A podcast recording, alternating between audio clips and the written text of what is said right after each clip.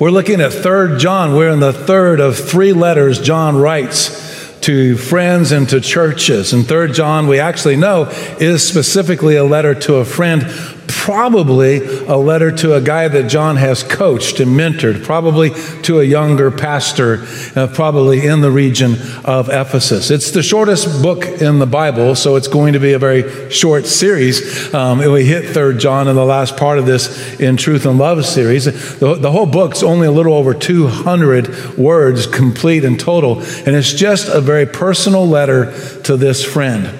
And um, and that's why we chose 1st, 2nd, and 3rd John, because these three letters are very personal. They're very relational in nature. It's John is writing about friends. He's at the, the, the end of his life. The rest of the apostles are gone. Um, and so he's reflecting a lot on the importance of these things. And we were good, originally we were going to shift off and do something specific for Mother's Day. But the more I looked at these first couple of verses in 3rd John, and there's only one chapter, so if you go to 3rd John, you're only going to find the chapter, the, uh, the title of the book, Third John, and these few verses. And I looked at the three verses that we're going to look at. It dawned on me John is saying about Gaius, his friend, what I would want to encourage young parents to entrust into their kids' life. I mean, when you enter into parenthood, we all have these ideas and these aspirations. I, I was no different than anybody else. I, you know, I had I had all these life valuing experiences I wanted to help mold into the life of my kids. I mean, I love being American. I love being in a free land. I, I, love the fact that we can gather this morning without any kind of intervention or necessary permits. I love the fact that our veterans have guaranteed that throughout the last couple of centuries. I'm, I'm grateful that they continue to protect that for us. I love being American. I wanted my kids to know that this is a great land. I wanted my kids to know that it's a great land because Second Amendment rights makes that possible. That was an important thing to me. May not be important to you. I wanted my kids to know that food is great, and some foods are beyond great. And so I wanted my kids to know that pizza is all three food groups in one thing. And that you, there's lots of things we want. You know, some of you are deeply involved in sports, um, and maybe you wanted your kid to play football, wanted them to play baseball. You know, maybe you wanted your daughter to, to be a fashion model. I, I don't know why, but maybe you did. Maybe, you know, maybe you wanted her to learn how to cook. Maybe you wanted her to be a doctor. I mean, we have these ideas. I remember sitting in my study. Um, I was still in graduate school at the time our daughter was born, and I would lay her across my knee, much kind of the way Kyle's sitting right now, looking down at Tommy, and, uh, and I would read my commentaries to her. I figured if it put me to sleep, maybe it would help her. you know, I mean, we interact very early on.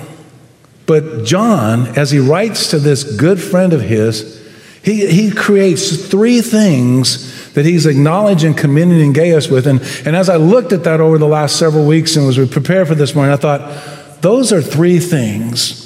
Those are three things directly from Scripture that I truly would want us to entrust to a new generation. Yes, I mean, there are so many things, and, and nothing I've said is necessarily invalid or it's going to be different for every single person. But there are some things that tend to be across generations and tend to be across genders and tend to be across um, our perspectives on living that come to the surface. And these three things come to the surface. He talks about relationship. I think I want more than anything else for my kids, and I think I want this more than anything else for your kids, for there to be life supporting relationships. Relationships that make life meaningful and significant. He talks about what I consider life giving prayer. And that may seem like a funny thing, but I think one of the greatest gifts we can give children is understanding that God wants to listen. And that when God does listen, John's words from his first letter that we studied need to be just indelibly printed on their minds and their hearts that God not only listens, but when He does listen, He responds, He reacts, He answers those prayers. And those prayers can be life giving. They can make all the difference in the transformation of a person's meaningful and sustaining life. And then this one became real dear to me as my kids began to grow, and it still is. And I think maybe in this generation, more than any other period of time, in my personal opinion, I would want this third thing entrusted to the children of the next generation, and that is life defining truth. Truth that doesn't just change lives, but gives life value and meaning. Like life defining truth, so that in the moments when things are questioning and difficult and hard, there's a bedrock upon which you can stand. That in the moments when things seem so chaotic and out of control and, and, and unnecessarily difficult, there's something that channels and gives direction.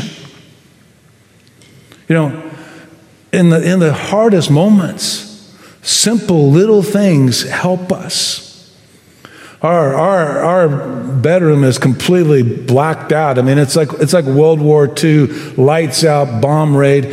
Um, because our neighborhood has a lot of light in it, and we have a street light right directly across the street from us. And, and um, I, I don't like sunrise only during deer season.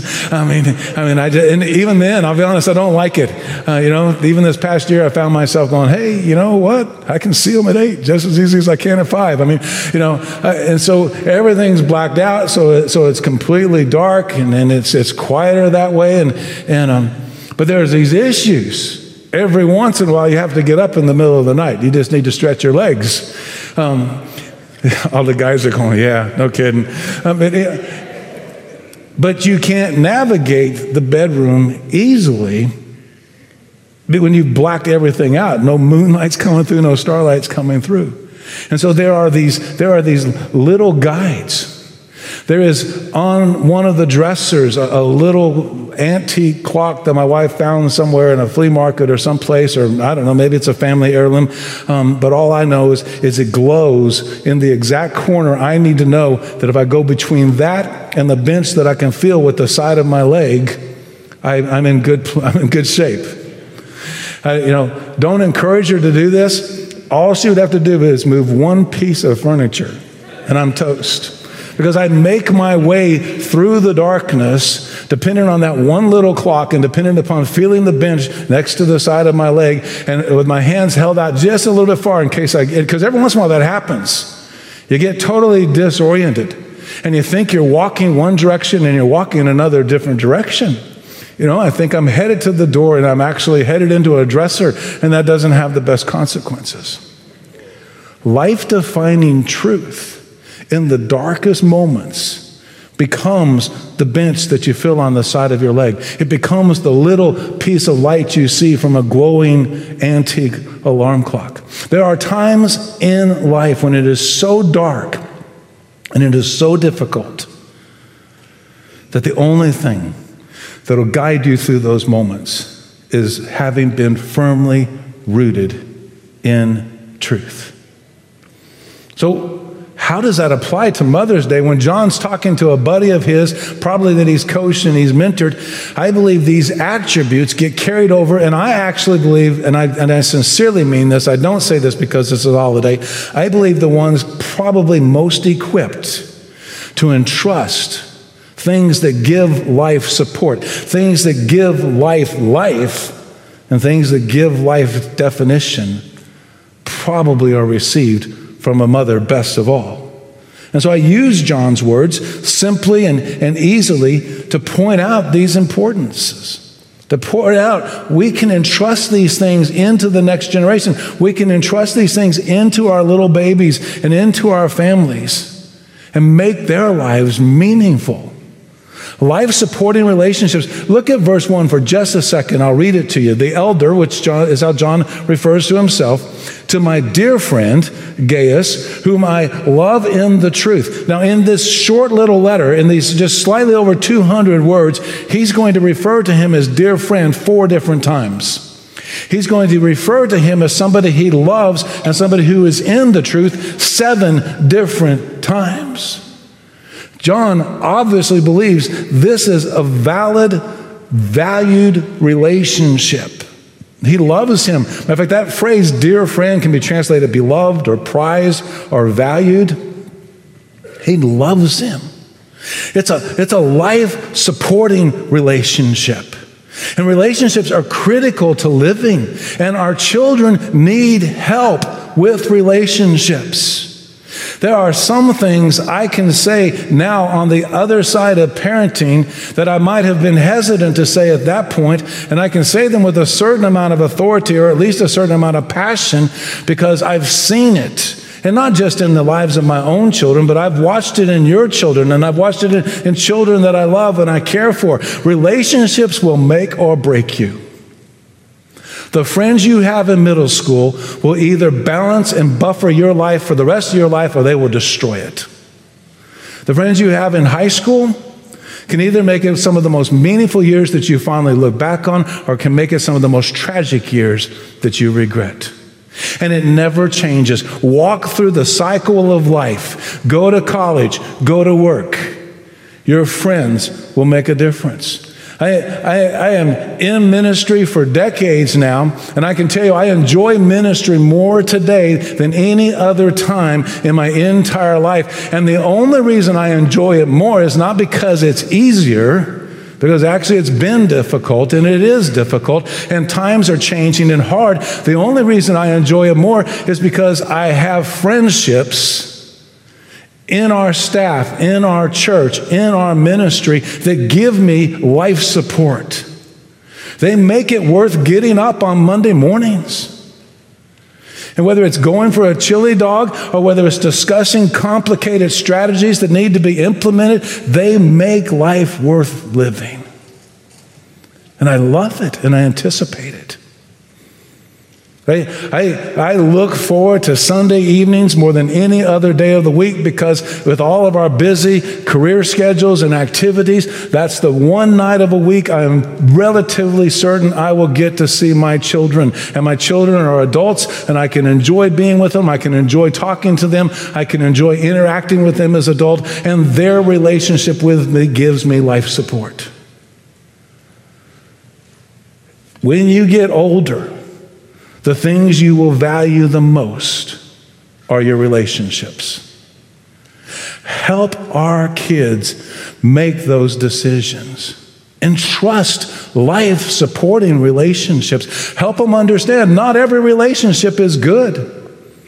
I've, I've, said it before. My kids probably cringe when I do it. I made my kids memorize 1 Corinthians 15 33. I think every believer in the world, if you don't memorize any other verse in the Bible, memorize 1 Corinthians 15 33. And I know that's going to be shocking. Some of you are going, What do you mean? Not John 3 16? No. John 3 16 will give you life. 1 Corinthians 15 33 will protect your life. Bad company corrupts good character. Think about it for just a moment. Even if you're on the young side, if you're in our youth group and you're one of our students and, and you're thinking about this, think about what happens. Think about how you get convinced to do something, and that something ends up being a fail that's not funny and not postable, but is life threatening. And it's the influence of a bad friend. I don't know how many times, how many times I've screamed at the TV Beaver, that cute little boy, so nice in black and white. Every single time, every single time, Beaver's doing good and he's enjoying himself and he's making good marks in school and he's getting along with mom and dad. He's getting along with Wally, his older brother. Larry shows up. And Larry says, Beaver, wouldn't it be fun? Those are the most deadly words your children will ever hear. Wouldn't it be fun? Now, most of us scrape through those moments by the grace of God, literally. But the people I talk to, and I know, they don't always do that. Nearly a decade, I was a chaplain in our federal prison system. Those guys would tell you in a heartbeat it wasn't fun. that decision didn't help. Life supporting relationships. Find those dear friends that you can say over and over again in a short letter I love you, I value, I prize you. Find those dear friends who are rooted in truth who will help you. Find those dear friends that you can pray for, and they will pray for you because prayer gives life. Dear friend, I pray that you are prospering. Literally, it means taking a good journey in every way and you are in good health, just as your whole life is going well. John's praying for him to have a full and meaningful life. It gives life. I walked back home went to a church right after I got saved, and an older lady walked up to me. It turned out, to the best of my knowledge, she was a grandparent of one of the kids I went to high school with. And she said, I was so glad I spoke that Christmas Eve, shared my testimony with that congregation. And she said, I'm so glad you met Jesus. I have prayed for years that you would meet Jesus. I tried to let everybody know as soon as I met Jesus, I contacted my old scout troop where I had received my Eagle Scout, and I contracted, contacted an old scoutmaster and said, I want you to know, I barely made it through God and country, and truthfully, I should have made it through God and country because I had no concept of God at the time I did that. I said, but your influence, your help started opening the door for me to consider a relationship with God. And I met Jesus and he's changed my life. And that scoutmaster said, James, for years I prayed that you would meet Jesus. People I didn't even know, people I didn't even think liked me, were praying that I would meet Jesus. It's not a simple routine to dedicate Nathaniel and Noah this morning and say, We're praying today that they will meet Jesus because I want. Nathaniel's looking straight at me. He's going, Wait, that, that weird guy keeps talking about me. From, He knows me. That's why he knows I'm weird. Um, you know, it's a huge thing that we pray. Because in the United States today, we are no longer a gospel saturated culture. Your kid stands less chance of becoming a Christian in the United States today than he does in Central America or Korea. Think about that for a while, folks. The average young person, and particularly young male in the United States today, stands less chance of becoming a believer in Christ in the United States than he does in other countries. Korea and Central America send more missionaries to the United States than the United States sends worldwide every year. Google, look at the statistics. That's why we pray. It's life giving prayer. Pray for those kids to come to know Christ. Pray for those kids. Pray for, when you look at our students, pray for them. They need prayer. You think it's going to be hard tomorrow work, but they go back into a battlefield called school tomorrow morning. And it's hard and it's difficult, and everything's stacked against them. Life giving prayer. I want my kids to be intercessors. I want them to know they can pray. I want them to know that Jesus listens to them, and I want them to know that when Jesus listens to them, it makes a difference. And trust life giving prayer. And then truth. And trust life defining truth. This is what John said about Gaius. For I was very glad when fellow believers came and testified to your fidelity to the truth. Christians who had been at Gaius's church had come back to John's church, and for some reason, maybe it was a missionary report, maybe, maybe it was just simply an update from friends. Maybe the church that John's at at this moment has sent resources and funds and, and money to Gaius' church, and they deserved a report. But John says when they came back, they talked about, and the thing that they emphasized was that you were faithful to the truth. And in John's mind, we've already studied this over and over this, this winter. In John's mind, truth means the gospel of Jesus Christ. It's everything Jesus is and everything in his word. And that brought John immense joy to hear other Christians say positive things about Gaius. And I will tell you as a parent, when you age, there is nothing that brings you more joy than hearing other believers in particular because they understand all the nuances of raising a child in a Christian home say positive things. And you know it because your dad and mom talk about my kids all the time. And it brings me joy. Because I know I'm proud of them. it, there's nothing greater than knowing somebody else is proud of them. And that's what John knew. He, he explains it even further. He says, How you are walking, which just means the lifestyle, the pattern of behavior in truth. And I have no greater joy than this than to hear that my children are walking in truth. If you're a child here today or listening on live stream, there's nothing that'll make your mother happier than to know you're living life defining truth according to the Word of God. There's a good chance you're here because she told you the one thing I want today is to spend Mother's Day in my church with my kids. It's because she desires and wants, and she's hopefully, and she's, she's prayed that life defining truth has been entrusted to you. I like the way the Apostle Paul said it. In Colossians 1, verse 10, he said it very similar to John. He said, So that you may walk worthy of the Lord, fully pleasing to him bearing fruit in every good work and growing in the knowledge of God. Walk worthy of the Lord. Be fully pleasing to Him. Bear fruit in a growing knowledge of God. We're not like any other religion.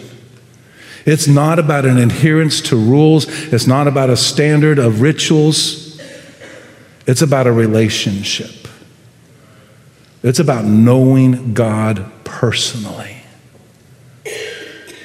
And that's why life defining truth makes not only parents, grandparents, friends, and church members proud, but it makes God proud.